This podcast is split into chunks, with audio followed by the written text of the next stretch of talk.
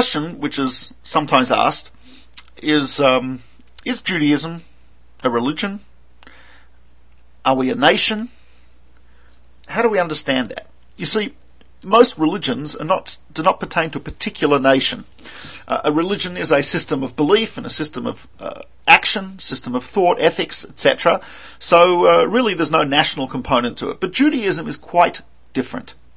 Judaism, there's a strong national component, and as Rav Kook says, you cannot divorce the national component from the spiritual component. They're really bound up together, as we see from the very beginning of uh, of the um, history of the Jewish people, uh, they are totally and completely tied together. The people that God said He's going to give the Torah, reve- the revelation, in which God revealed Himself, revealed the Torah uh, to the uh, was was to a specific people who were descendants of Abraham, Isaac, and Jacob, who went through certain experiences: the uh, slavery in Egypt, the exodus from Egypt, the sojourn in the desert, and they come to Mount Sinai, and God gives this nation the Torah. So the Torah is given to a nation, and the uh, the nation is designated as the people who are chosen to keep the to keep the Torah.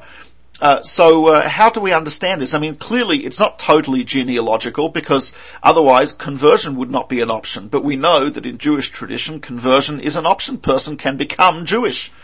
Uh, you cannot become Japanese. You cannot become an Aryan. You cannot become German. You can become Jewish, even though you don't have the shared experiences of the Jewish nation, even though you're not a genealogical descendant of Abraham, Isaac, and Jacob. Why is that so?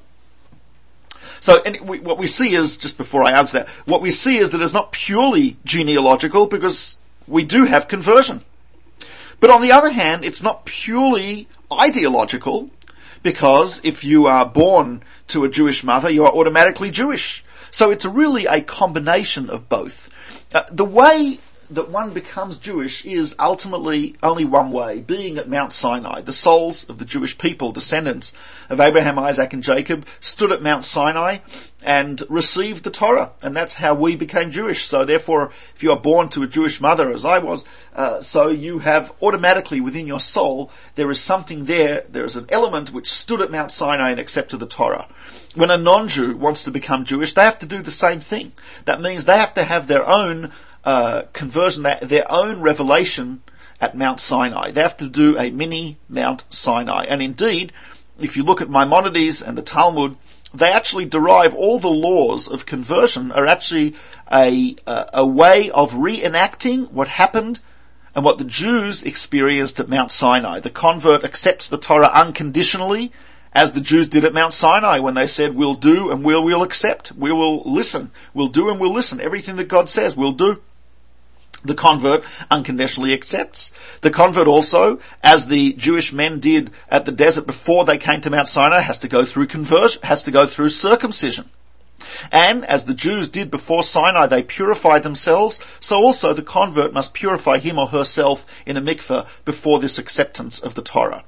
And as this was done by, uh, uh, in the presence of, all this was done in the presence of Moses, who represented the Torah, represented God's word to the Jewish people, so the circumcision and immersion and acceptance of the commandments must be done via and in the presence of a Beit Din, a Jewish court constituted of three uh, sages, three rabbis in the uh, Jewish court, just as the Jews did everything in the presence of Moses, so we do, the convert, convert does this in the presence of the representatives of Moses, so to speak. And indeed, as Maimonides points out, once the convert does that, he or she may say, my forefathers, Abraham, Isaac and Jacob. He or she may say all the prayers that we say, that you commanded our fathers, that you gave them the land of Israel, because he says, just as we are children of Abraham, Isaac and Jacob, as we were born into a family that descends from them, so also he says you can be a child of Abraham by being his student by adhering to his ideals, by also going through the process of Mount Sinai. And so, therefore, as he says, don't, as he says in a letter to a uh, convert, an Arab who converted to Judaism by the name of Ovadia, as he says to him, don't let your genealogy be light in your eyes. Although our, we trace our descent to Abraham, Isaac, and Jacob, you trace your descent back to he who spoke and created the world. And he says, you are no less a child of Abraham than any Jew. So what we see here is that Judaism is a bit of both really. It's a nation, and you can join that nation, and you too can become a child of Abraham, Isaac, and Jacob. Uh, but it is not only a nation; it's also an ideology, because the way you join the nation is by acceptance, unconditional acceptance of the of the Torah. And it's interesting. We find Maimonides tells us in the third chapter of the Laws of Repentance. He says, if you have a Jew who doesn't transgress any sins and keeps the commandments, so this person eats kosher and keeps Shabbat, but he doesn't mourn and feel the pain when the nation mourns. He doesn't rejoice when the nation rejoices. He is not he, he, he is by himself. He's a hermit. He's living in isolation by himself. He does not participate in the communal life of the Jewish people. He says such a person is considered to be an apostate. That means someone who's abandoned Judaism. Very interesting. Maimonides says even though he's technically not transgressing any sins, he is indeed keeping the commandments. But the very fact that he is not part of the Jewish community means that he is not part of Judaism. So being a being a good Jew means not only keeping the commandments, but being part of the Jewish community feeling pain when the Jewish people feel pain, rejoicing when the Jewish people rejoice, fasting when the Jews fast, rejoicing when the Jews rejoice, feeling the pain of other Jews, being part of the community. That is why when we came to Mount Sinai, one of the essential components of the Jews accepting the Torah at Mount Sinai was a unity of the Jewish people, as Rashi, great commentator, points out, um, as one person with one heart. An essential component, and the truth of the matter is, no one individual can keep all 613 commandments. The only way the Torah as a whole can be kept is by the Jewish people as a whole. The commandments that only pertain to a Kohen, there are commandments that only pertain to a man, there are commandments that only pertain to a woman, there are commandments that only pertain to the king, to the Sanhedrin, the Jewish court, and so on and so forth.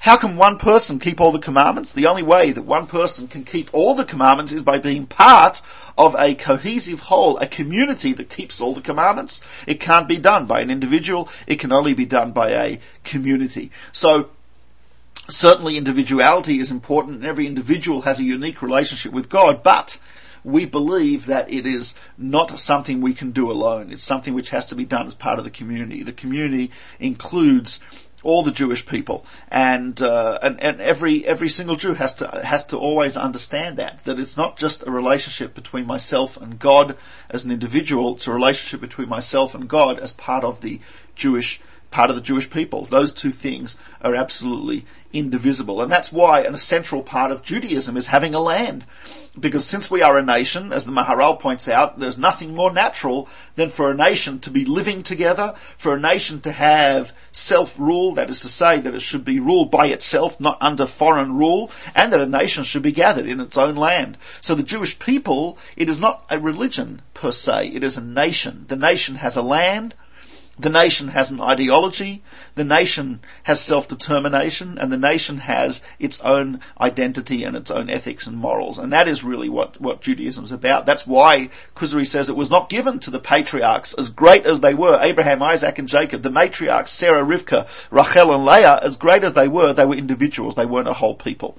The Torah, God waited till there was a people, a nation, forged in the furnace of Egypt, uh, matured by the exodus, the slavery, and the and the uh, redemption from Egypt, and then when this nation came to Mount Sinai, then he could give them the uh, Torah. So each one of us has to be under, uh, part of the Jewish people, concerned with the Jewish people, together with the Jewish people, part of that community, and only then can we be a good Jew.